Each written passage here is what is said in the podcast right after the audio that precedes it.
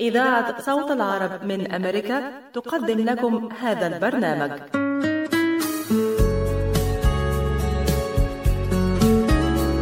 القهوة عالم يجمعنا بناس نشوفها نحبها ومن جوه قلوبنا تفوت.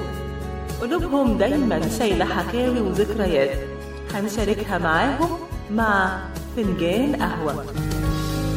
فنجان قهوة لقاء من إعداد وتقديم مروة مقبول. أهلا بمستمعينا في كل مكان وكل عام وأنتم بألف خير. لقاءنا معكم يتجدد في ثالث أيام عيد الفطر المبارك. أعاده الله علينا وعليكم باليمن والخير والبركات.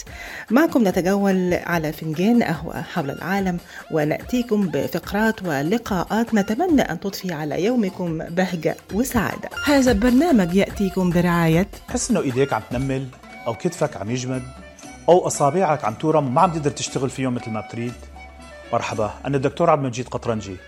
زورونا بموقعنا الإلكتروني www.kachanjihandcenter.com لتتعرفوا على كيفية العلاجات لإصابات اليد والكتف والكوع. وإن شاء الله تقدروا تشاركونا بافتتاح مركزنا الجديد في تروي ميشيغان. ونتمنى لكم العفو والعافية. للمواعيد زورونا في عيادتنا الواقعة على 1565 في مدينة تروي البناء F أو اتصلوا بنا على الرقم 248-869-4263 That's 248-869-4263 العطاء قصة رائعة. بدايتها إنسان يهتم ونهايتها إنسان يحتاج. مؤسسة الحياة للإغاثة والتنمية. ومنذ أكثر من 25 عاما تحمل عطاءك إلى من يستحقه ويحتاجه بغض النظر عن الجنس أو العرق أو الدين. فأينما تكون الحاجة تجد الحياة تقدم المساعدة الطبية والملاجئ وبناء المدارس والأوار الارتوازية وبرامج كفالة عوائل اللاجئين والأيتام وغيرها حسب الحاجة. للمساعدة في استمرار هذا الجهد الكبير امنح تبرعك المعفى من الضرائب اليوم إلى منظمة الحياة للإغاثة والتنمية.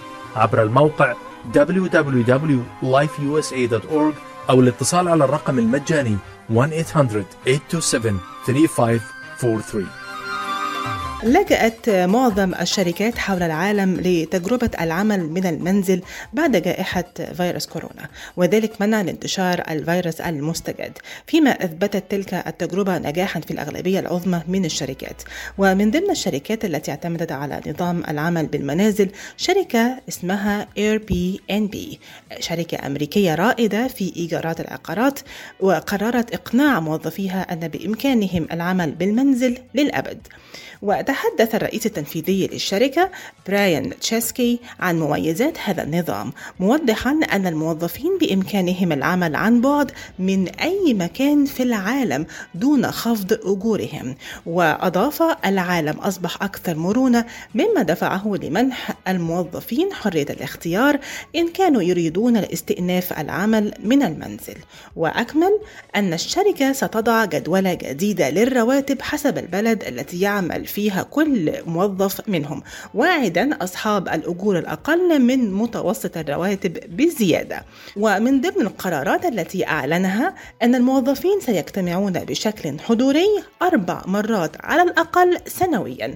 وتمتلك الشركة الأمريكية أكثر من 20 مكتب حول العالم في أمريكا وبريطانيا وألمانيا وأيرلندا والهند وأيضا في الصين وأستراليا وكوريا الجنوبية وسنغافورة. حاول طيران من الولايات المتحدة الأمريكية إجراء تحد غريب وغير متوقع وذلك من خلال محاولة تبادل الطائرة عن طريق القفز إلا أن الأمور لم تمر كما هو مخطط لها. فوفقا لما كشف عنه موقع نيويورك بوست حاول الطيران القفز من الطائرات والوصول إلى الطائرة الأخرى وقيادتها والهبوط بها إلى الأرض. ودخلت الطائرتان في اتجاهين متوازيين ومتعامدين في البداية وهو الوضع الذي سمح للطيارين بالقفز والبدء في الهبوط. وعقب تلك الخطوة بدأت الطائرة التي قفز منها الطيار الأول في الخروج عن نطاق السيطرة إلى أسفل الذيل بسرعة كبيرة وأصبحت غير متسقة مع ارتفاع الطائرة الأخرى بعد أن قام الثنائي بقفزتهما. إلا أن الطيار الآخر تمكن من إنجاز المهمة في طائرته واستطاع الهبوط بها إلى الأرض. أما الطائرة الأخرى فتحطمت وتمكن الطيار الأول من الهبوط إلى الأرض بالمظلة. تشهد بلدة يورو في شمال هندوراس ظاهرة غريبة تحدث سنويا أو أكثر من مرة واحدة في السنة وهي ظاهرة أمطار الأسماك والتي تحدث كذلك في أماكن أخرى من العالم.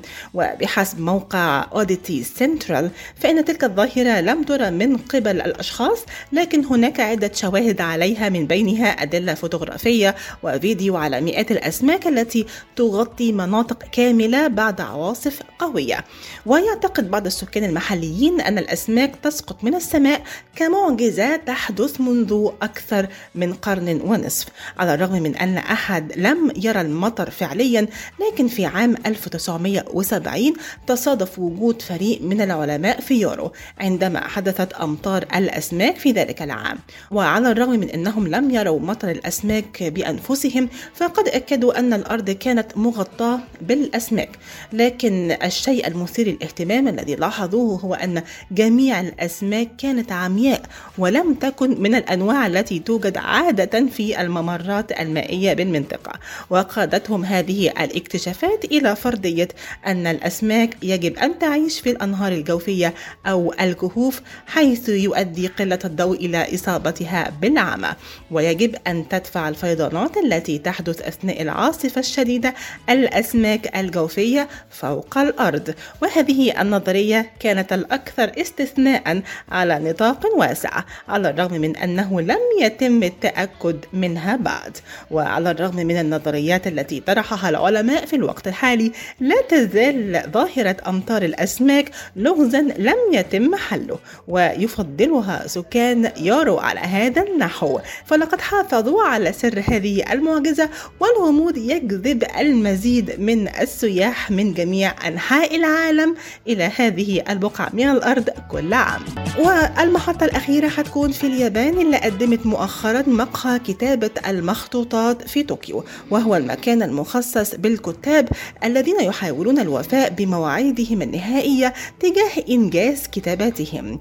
تم افتتاح المقهى قبل أيام قليلة حيث يتقاضى رسوما من الزبائن حسب الوقت المستخدم بمعدل 150 ين لكل 30 دقيقة. وتم تجهيز المقهى بمنافذ USB وحوامل الكمبيوتر وواي فاي مجاني ويمكن للكتاب إحضار الطعام والمشروبات لأن القهوة والماء هما الشيء الوحيد المتاح هناك. ويقبل على المقهى الكتاب والمترجمين وكتاب النصوص والروائيين وأيضا المراجعين لكنه يمتلك عدة قواعد وهي أن يكتب الزبائن عدد الكلمات التي يخططون لكتابتها والوقت الذي يخططون للانتهاء فيه. وكل 60 دقيقة يأتي أحد الموظفين للتحقق من تقدمهم وتطبيق مستوى من الضغط للمساعدة في تحريك الأمور. هذا البرنامج يأتيكم برعاية في المدينة الفاضلة يتبع جميع السائقين القواعد ويلتزمون بإشارات المرور. لن يحدث ما هو غير متوقع. في هذا العالم المثالي لن تضطر إلى ارتداء حزام الأمان لكن الحقيقة غير ذلك. في ميشيغان يموت كل عام أكثر من ألف شخص بسبب حوادث السيارات ويجرح آلاف آخرون. لذلك فإن ربط حزام الأمان يقلل خطر الوفاة أو الإصابة الخطيرة جراء الاصطدام بنسبة 45% إذا كنت تقود شاحنة صغيرة اربط حزام الأمان. فهو يقلل الخطر على حياتك بنسبة 60% لأن احتمال انقلاب الشاحنة الصغيرة يزيد بمقدار الضعف عند وقوع الحادث. وهل تعلم أن ثلاثة من كل أربعة أشخاص توفوا جراء انقذافهم خارج سياراتهم عند وقوع حادث الاصطدام؟ لذلك وإلى أن يصبح العالم مثاليا اجعل عالمنا هذا أكثر أمانا. اربط الحزام. رسالة من مكتب ميشيغان لتخطيط السلامة على الطرق السريعة. تخيل أنك تقف على مسار قطار بعيد عنك. لكنه يتجه إليك. لا يمكنك رؤيته لكنه قادم إليك بالتأكيد. إذا كنت في مرحلة ما قبل السكري أو معرضا لخطر الإصابة بالسكري من النوع الثاني فقد تكون على المسار الخاطئ وقد يصل إليك مرض السكري. لا تقف على المسار الخاطئ بل غير طريقك وتجنبه. إذا كنت في مرحلة ما قبل السكري أو معرضا لخطر الإصابة بالسكري من النوع الثاني فقد تكون مؤهلا للبرنامج الوطني للوقاية من مرض السكري ضمن مجتمعك المحلي. سيمنحك البرنامج ولمدة عام كامل الدعم المستمر لتعود إلى المسار الصحيح. لم يفقد المشاركون الوزن فحسب بل قللوا من خطر إصابتهم بالسكري من النوع الثاني إلى النصف. هل أنت مستعد للانضمام إلى مستقبل أكثر صحة؟ اعرف المزيد عن البرنامج الوطني للوقاية من مرض السكري وإمكانية التعامل معه. قم بزيارة michigan.gov/diabetes رسالة من وزارة الصحة والخدمات الإنسانية في ولاية ميشيغان. لازلنا معكم مستمعينا ورحلة مع فنجان قهوة. اليوم هو الثالث من شهر مايو الذي يحتفل فيه العالم بحرية الصحافة ويأتي الاحتفال هذا العام تحت عنوان الصحافة تحت الحصار الرقمي. وسوف يتم مناقشة تأثير التطورات الأخيرة في الوسائل التكنولوجية للرصد والمراقبة على الصحافة وحرية التعبير. وكذلك جمع البيانات الضخمة والذكاء الاصطناعي على التأثير على الصحافة وحرية التعبير والخصوصية. يعتبر هذا اليوم أيضا هو فرصة لإحياء ذكرى أولئك الصحفيين الذين قدموا أرواحهم فداء لرسالة القلم. أقرت الاحتفال الجمعية العامة للأمم المتحدة في ديسمبر عام 1993 بناء على توصية من المؤتمر العام لليونسكو. ومنذ ذلك الحين يتم الاحتفال بالذكرى السنوية للاتفاقية التي تم إعلانها في ويندوك عاصمة ناميبيا بعد اجتماع للصحفيين الأفارقة في الثالث من مايو عام 1991 كان هدف هذا الإعلان هو تذكير الحكومات بضرورة احترامها لحرية الصحافة كما نص على ضمان بيئة إعلامية حرة وآمنة للصحفيين. وكذلك يعتبر الثالث من مايو هو يوم لتأمل الصحفيين والإعلاميين حول قضايا حرية الصحافة وأيضا أخلاقياتها.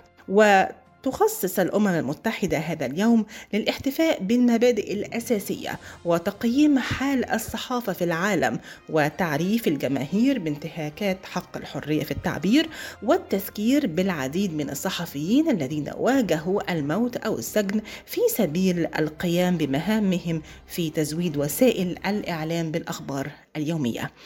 وفي كلمته بمناسبة اليوم العالمي لحرية الصحافة قال أنطونيو غوتريتش الأمين العام للأمم المتحدة أن الصحفيين والعاملين في وسائل الإعلام لهم دور بالغ الأهمية في مساعدتنا على اتخاذ قرارات مستنيرة لافتا إلى أنه في الوقت الذي يكافح فيه العالم جائحة كورونا فإن تلك القرارات يمكن أن تنقذ حياة الكثير من الناس حول العالم.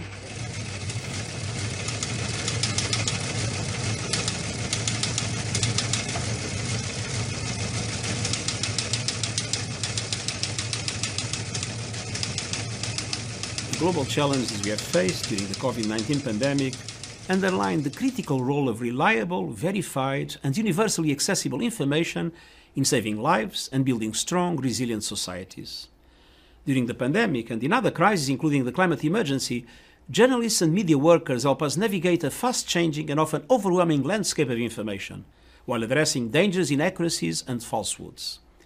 In too many countries, they run great personal risk including new restrictions, censorship, abuse, harassment, detention, and even death, simply for doing their jobs. And the situation continues to worsen. The economic impact of the pandemic has hit many media outlets hard, threatening their very survival. As budget tightens, so too does access to reliable information. Rumors, falsehoods, and extreme or divisive opinions surge in to fill the gap. I urge all governments to do everything in their power to support a free, independent, and diverse media. Free and independent journalism is our greatest ally in combating misinformation and disinformation. The United Nations Plan of Action on the Safety of Journalists aims to create a safe environment for media workers across the globe because information is a public good. Today, we commemorate the 30th anniversary of the Windhoek Declaration for the Development of a Free, Independent, and Pluralistic African Press. Despite dramatic changes in the media over the past three decades, the Declaration's urgent call for press freedom and free access to information is as relevant as ever. let's reflect on its message and renew our efforts to protect media freedom so that information remains a life saving public good for all. هذا البرنامج يأتيكم برعاية بعد تطعيم أكثر من ثلاثة بلايين شخص حول العالم بشكل كامل بلقاح كوفيد-19 تمت الآن الموافقة على تلقيح الأطفال من عمر 5 إلى 11 سنة. فقد أثبتت الدراسات بعد تجارب سريرية مع أطفال حول العالم أن جرعتي اللقاح المخصصة لهم آمنة وفعالة. يوصي الأطباء بتلقيح الأطفال من سن الخامسة فما فوق من أجل حماية الأصحاء منهم أو ذوي الظروف الصحية الصعبة. الطفل جزء من المجتمع وهو معرض لأن يصاب بالفيروس. ويمكن أن يحمله لعائلته ولمن حوله. احمي طفلك وعائلتك ومجتمعك. لقح طفلك ليكون بأمان في المدرسة أو مع العائلة والأصدقاء وأثناء ممارسة الرياضة. تحدث لطبيبك واكتشف الحقائق بنفسك أو زر موقع michigan.gov slash kids covid vaccine. رسالة من وزارة الصحة والخدمات الإنسانية في ميشيغان. مركز طب رهاب للعلاج الطبيعي بإدارة الدكتور محمد فرح حسين أخصائي العلاج الطبيعي بخبرة أكثر من 13 عاما. طب رهاب يقدم خدمات العلاج الطبيعي وإعادة التأهيل ويضم مجموعة من أفضل أخصائي التشخيص الدقيق للحالات المرضية مع خبرة عالية في التعامل مع الحالات التي تحتاج إلى إعادة تأهيل وعناية خاصة بعد العمليات والكسور. الدكتور طب رهاب يستقبل كل الحالات المتعلقة بألم الرقبة الظهر المفاصل شلل الوجه الانزلاق الغضروفي عرق النساء الحوادث وإصابات العمل. خبيرات في المعالجة النسائية لخصوصيات تامة للسيدات. عندما تبحثون عن رعاية متميزة اقصدوا توب ريهاب للعلاج الطبيعي الواقع على 15001 ميشيغان افنيو وللمواعيد اتصلوا على 313 846 0555 That's 846 0555 طرح المطرب البريطاني سام سميث أغنيته الجديدة بعنوان Love Me More على قناته على يوتيوب وأعلن عن عمله الجديد من خلال أكثر من post شاركوا على حساباته على ال social media وشارك مقطع فيديو من الأغنية مع صدورها وعلق عليه بما معناه يسعدني الإعلان عن أغنيتي الجديدة Love Me More. يبدو الأمر وكأنه الطريقة المثالية لأبدأ هذا الفصل الجديد معكم. لقد استغرق الأمر طويلا لكي أكون قادرا على التعبير عن هذا النوع من الفرح والصدق في موسيقاي وأنا سعيد جدا بأنكم معي جميعا. وتابع أهلا وسهلا بكم في بداية العهد الجديد. في الفيديو كليب للأغنية الجديدة Love Me More يعرض سام مقاطع فيديو من طفولته وأماكن أخرى من مراحل متعددة من حياته ومن أماكن مختلفة صور فيها حياته العادية. الأغنية اللي بتعتبر الأولى بعد انقطاع أكتر من سنة عن الساحة الفنية حققت أكتر من 203 ألف مشاهدة على قناته على اليوتيوب في الساعات الأولى.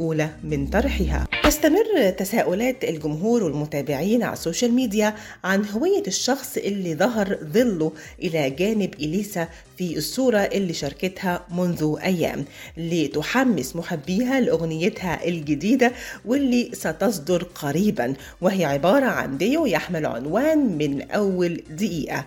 خبير المكياج اللبناني بسام فتوح شارك عبر حسابه الرسمي على تويتر صورة إليسا وقام بتركيب وجهه على ظل الشخص وعلق وقال معقول أكون أنا؟ حيث أطلق تحدي مع fans إليسا ليقوموا بتركيب وجههم هم أيضا على ظل الشخص اللي موجود بجانب إليسا في الصورة.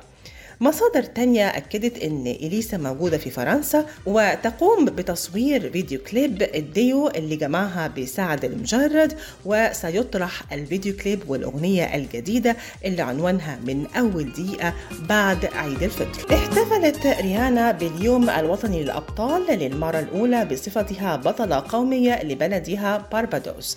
وشاركت ريانا مجموعة صور من الاحتفال اللي أقيم في باربادوس. وقد تم منحها فيه لقب بطلة قومية. وعلقت ريانا على الصور اللي شاركتها بمناسبة اليوم الوطني للأبطال وكتبت بما معناه أول يوم وطني للأبطال لي كبطلة قومية لبلدي باربادوس. أنه لشرف لي بأن أكون من بين الرجال والنساء العظماء الذين سبقوني وحملوا هذا اللقب قبلي التزاما لأمتنا. وتابعت سأعتز للأبد بهذه الذكريات وسأواصل تمثيل شعب باجان ووطني باربادوس على أكمل وجه. وأضافت ريانا الحب والامتنان لكل من رئيسة الوزراء ميا أمور موتلي ورئيستنا السيدة ساندرا ميسون لثقتهما بي لمنحي هذا الشرف أو التكريم. في نوفمبر من العام الماضي 2021 تم منح ريهانا لقب بطلة قومية وذلك بعد أن انفصلت جزيرة باربادوس عن التاج البريطاني وتحولت من نظام ملكي إلى نظام جمهوري حيث أصبحت باربادوس أحدث جمهورية في العالم. بعد النجاحات اللي حققها مؤخرا واللي بدأت مع أغنية حضل أحبك وبعدها ألبوم بريء اللي حصد نسبة استماع تخطت ال 2 مليار عبر كافة المنصات الموسيقية العالمية يستعد نجم البوب الأردني عصام النجار لجولة تحمل عنوان حضل أحبك العالمية. حتنطلق الجولة دي خلال الشهر المقبل وحيحيي من خلالها سلسلة من الحفلات حول العالم. الجولة العالمية التي يستعد لها نجم البوب الأردني عصام النجار تبدأ من خلال شهر مايو الشهر الحالي وهيبدأ الجولة بحفلتين لفريق The Maroon 5 وده النهاردة 3 مايو 2022 الحفلة هتقام في أهرامات الجيزة في القاهرة والحفلة الثانية هتكون في 6 مايو 2022 في أبو ظبي. تصدر مؤخرا اسم أنجلينا جولي الترند وذلك بعد زيارتها لأوكرانيا لدعم الأطفال والمتضررين فيها. تمت مشاركة فيديو متداول لأنجلينا جولي وهي تتناول القهوة في أحد المقاهي في مدينة لفيف الأوكرانية. ووجه العديد من الشعب الأوكراني التحية لأنجلينا على تواجدها بينهم. بينما تتجمع القوات الروسية في شرق البلاد لشن هجوم متجدد. وكانت أنجلينا تواجدت في البلاد لمقابلة الأطفال المتضررين من الحرب وزارت المستشفيات والمنظمات المحلية التي تساعد الجرحى والنازحين. وبحسب مقطع فيديو متداول وثق الفيديو لحظة هروب أنجلينا جولي بعد إطلاق صافرات الإنذار في مدينة لفيف الأوكرانية حيث كانت في أحد الشوارع. أنجلينا جولي ليست أول شخصية مشهورة أمريكية تزور أوكرانيا أثناء صراعها مع روسيا. فقد سبق والتقى شامبين برئيس البلاد وحضر إجازات صحفية حكومية كجزء من فيلم وثائقي. وعندما تعرضت كيف للهجوم صار شون وفريقه أميالا إلى الحدود البولندية وقال من خلال تغريدة له على تويتر أنه قرر هو وطاقم تصويره التخلي عن سيارتهم والسير على الأقدام بعد رؤية الآلاف من السكان الأوكرانيين يفرون بحثا عن الأمان مع طوابير ممتدة لأميال. وفي منشور مترجم على الفيسبوك قالت الحكومة الأوكرانية إنها ممتنة لوجود شخصيات مثل شامبان وأيضا أنجلينا جولي وتمت الإشادة بهم لكونهم أكثر شجاعة من القادة الغربيين. ومن هنا بتنتهي أخبارنا الفنية. للعظماء والأثرياء أسرار وراء نجاحهم. هنكتشفها معاكم في سلسلة كتاب أسرار العظماء اللي هنقدمها في حلقات منفصلة في برنامجنا فنجان قهوة اللي هيتذاع الثلاثاء الأول من كل شهر. هنتعرف من خلالها على نصايح جديدة ودروس مستقاة من حياتهم وخطوات عملية لتنفيذها بنجاح. وكمان هنكشف النقاب عن بعض الخرافات الخاطئة عن الناجحين وكيفية التعامل مع الآخرين.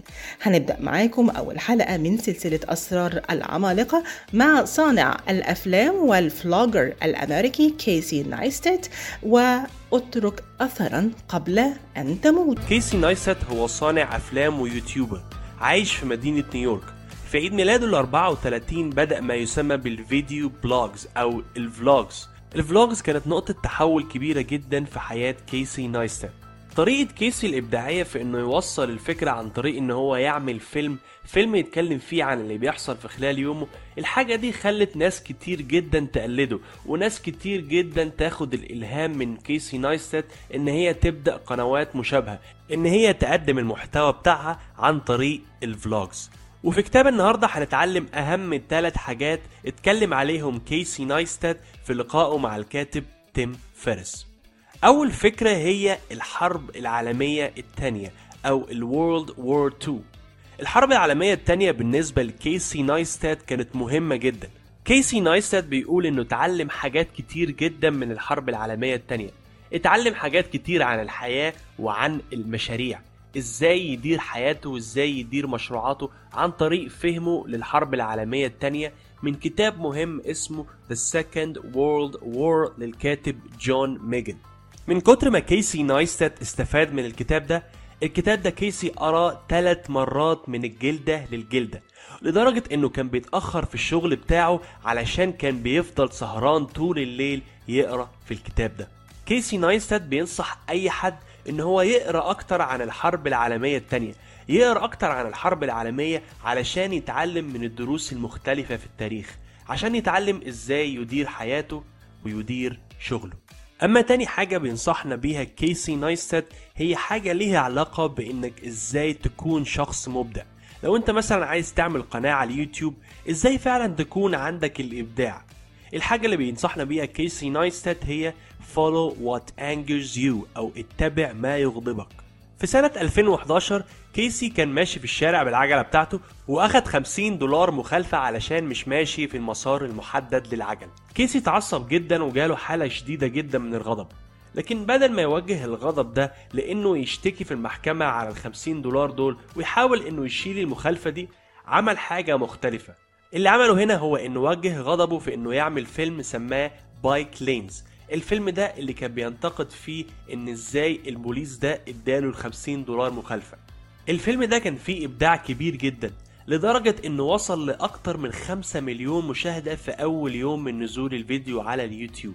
اللي بيحاول يعلمه لنا كيسي من التجربة دي إنك لو عايز فعلا تكون شخص مبدع امشي ورا الشيء اللي بيضايقك امشي ورا الشيء اللي بيعصبك.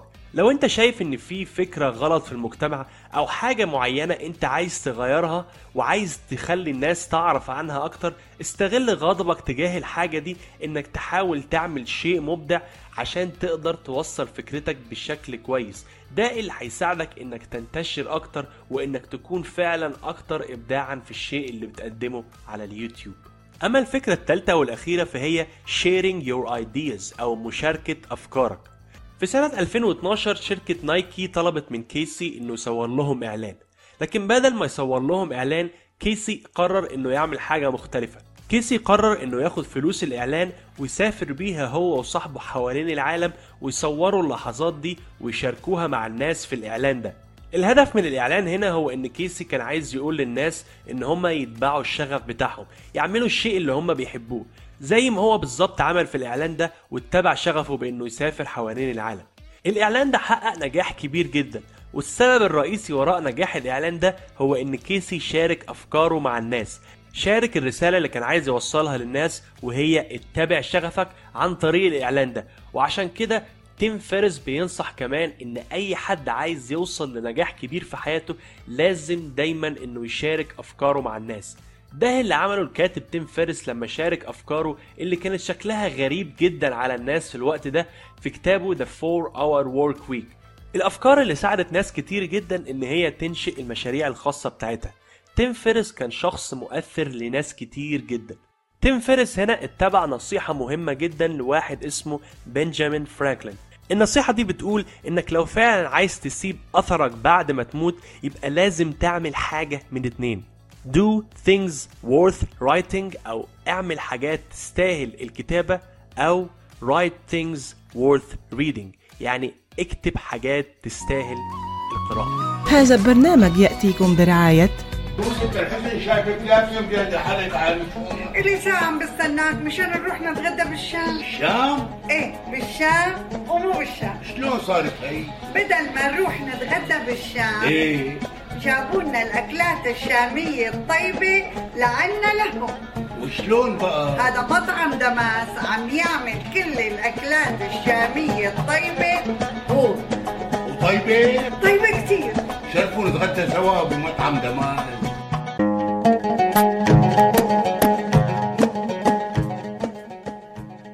الأكل الشامي الأصيل فقط بدمس Cuisine زوروهم على 28841 Orchard Lake بفارمينغتون هيلز. ولطلباتكم اتصلوا على 248 987 4609 That's 248 987 دمس Cuisine and Catering جبنا لكم الشام لعندكم.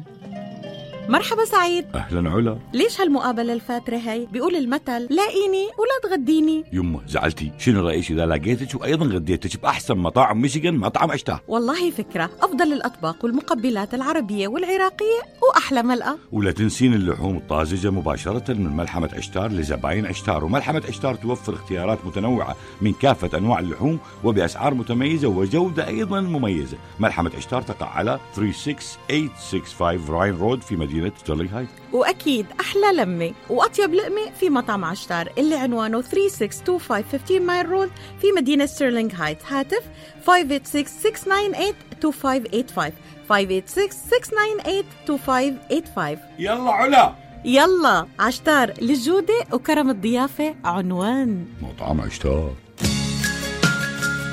لتحضري عشاء طيب وسفرة ملكية منقدم لك تشكيلة متنوعة وغنية مربيات كبيس وحمص بطحيني الجودة عالية والمنتجات صحية. الشكل مثل الخيال والريحة شهية. لتطلع سفرتك لوحة فنية زياد لقمة هنية وطعمة أصلية. منتجات زياد من عائلتنا إلى عائلتكم. ولسه معاكم مستمعينا وفنجان قهوة والنهاردة في وقفة مع نجم. هنتكلم عن ضيف كان خفيف على قلوبنا كلنا كبير وصغير. طول عمره كان بيبسطنا وأول مرة يعمل حاجة تزعلنا. دموعنا نزلت لما عرفنا خبر وفاته كأنه حد من بيتنا. هو فعلا كان على طول في بيوتنا كلنا بيرسم البهجة والبسمة والسعادة. هو سمورة فطوطة مسعودي جحا ميزو كابتن جودة وشخصيات تانية كتير آخرهم كان عم حلواني في مسلسل لهفة. النهاردة هنتكلم عن سمير غانم اللي رحل عن عالمنا في نفس الشهر ده مايو من العام الماضي 2021 سمير غانم كان جزء لا يتجزأ من طفولتنا من خلال أعماله زي فطوطة اللي اختراها وأداها بشكل شديد العبقرية والتلقائية في نفس الوقت. مين ما حبش الشخصية الصغيرة اللي لابسة أخضر وبابيون كبير وشعره كمان كثيف والدويتو اللي كانت بتلعبه مع شخصية سمورة وكل ما بنكبر سمير غانم كان بيمثل جزء كبير من بهجتنا من خلال أعماله اللي الجانب الأكبر منها فيه قدر كبير من الارتجال المرح. من أكتر الجمل اللي قريتها من المقتبسات الإنجليزية ولقيتها ممكن تكون مكتوبة علشانه أكتر من أي حد تاني إنه كان larger than life إنه كان عنده استيعاب كبير للحياة واللي فيها وده كان أسلوب حياته. سمير غانم كان صاحب مواهب متعددة في الغناء والأداء الحركي بالإضافة إلى الكوميديا اللي كان متميز جدا فيها. على مدار خمسين سنة ذوق الجمهور أكيد اختلف ومع ذلك سمير غانم كان عابر للأجيال وكل الناس بتحبه حتى آخر لحظة. على عكس ناس تانية كتير كانوا مضحكين في زمن معين بس لكن سمير غانم كان عنده مخزون كبير من الموهبة خلاه يتواصل حتى مع الجيل الحالي. فسمير غانم موهبة نادرا ما تتكرر. بخصوص الارتجال اللي كان متميز بيه سمير غانم على المسرح لما كان بيطلع في مونولوج لوحده في مسرحية زي المتزوجون أو أهلا يا دكتور اللي اتعرضت سنة 1981 دي حاجة عرفناها بعد كده إنها stand up comedy وأكتر حاجة كانت جامدة قوي وعاشت عليها أجيال تقريبا في مسرحية أهلا يا دكتور اللي كانت آخر عمل فني جمع بينه وبين الفنان الجميل الراحل جورج سيدهم لما راح باريس وقعد أسبوع هناك وقعد يحكي عن اللي شافه على الرغم من إنك بتسمع الكلام وبتضحك إلا إنك كمان عايش في خيال الحكاية اللي بيحكيها ومستمتع بيها وإسهاب الحواديت اللي في الرحلة اللي مش مكتوب في النص تماما لكنه ارتجلوا على الهوا في اللحظة اللي أداها. حالة بجد ما تتوصفش. سمير غانم اتولد في 15 نوفمبر سنة 1937 في أسيوط. وعلشان يحقق رغبة والده اللواء يوسف غانم إنه يطلع ضابط زيه دخل كلية الشرطة بغير رغبته. بس ما نجحش وسابها بعد استنفاذ سنوات رسوبه ونقل دراسته بعد كده إلى الإسكندرية ودخل كلية الزراعة اللي فيها تعرف على وحيد سيف وقدم بعض العروض الغنائية على مسرح الجامعة. انضم بعدها مع الضيف أحمد وجورج سيدهم وشكلوا هم الثلاثة فرقة ثلاثي أضواء المسرح. وفي عام 1970 وبعد وفاة الفنان الجميل الضيف أحمد قدم جورج سيدهم وسمير غانم عدد من المسرحيات لكنهم ما استمروش كتير بسبب المشاكل اللي حصلت بينهم. وبعد وفاة الضيف أحمد الفنان عادل إمام كان هو اللي بيقدم العروض بدلا منه في فرقة ثلاثي أضواء المسرح. سمير غانم قدم أكتر من 160 فيلم و40 مسرحية على مدار أكتر من 50 سنة هي مسيرته الفنية. وكمان قدم فوازير أولها كانت سنة 1968 اسمها فوازير ثلاثي أضواء المسرح. وبعدها بكام سنة بدأ موسم فطوطة وكانت آخر فوازير قدمها من سلسلة مواسم فطوطة كانت سنة 1997 وكانت بعنوان النص الحلو. إلى جانب تقديمه المسلسلات الإذاعية وكمان البرامج. سمير غانم زي ما كان هو كوميديان متميز جدا كمان كان صوته حلو قدم أكتر من 100 أغنية من بينها ثلاث ألبومات غنائية رسمية اتباعت في الأسواق بصورته واسمه. فأول مرة كانت عام 1983 لما استغلت شركة إنتاج غنائي شعبيته الكبيرة وقدمت له ألبوم حمل عنوان منا منا. تضمن عشر أغنيات أبرزها أغنية الكورة مدورة وأنا مبسوط وكمان أغنية أنا حبيت وأنا موهوب وقدم كمان أغنية خاصة وسماها الضيف أحمد.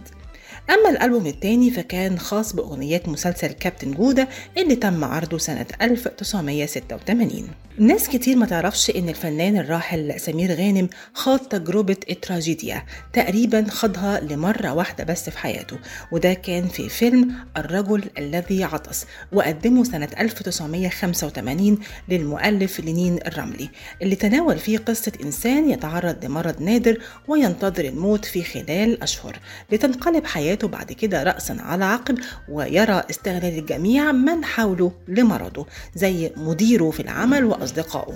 والغريب إن البطل يساير هؤلاء في أعمالهم انتظارا منه للموت ولكن في النهاية لا يموت. فيقرر أن ينتحر ويكتب خطاب لابنه ينصحه فيه بالحياة السوية. استطاع سمير غانم تقديم شخصية مسعد بطل الفيلم اللي مستني الموت بشكل مؤثر ودرامي بشكل حقيقي لا يخلو من سخريته المعتادة لكنها كشفت جانب آخر من سمير غانم بأنه ممثل حقيقي يستطيع أن يؤدي جميع الأدوار لكن هو اختار في النهاية أنه يرتبط في أذهاننا بالابتسامة فاختار الكوميديا. رحم الله فناننا القدير سمير غانم. مستمعينا وصلنا لنهاية حلقتنا النهاردة من فنجان قهوة. على وعد بلقاء يتجدد دائما على أثير إذاعة صوت العرب من أمريكا. كنت معكم مروة مقبول.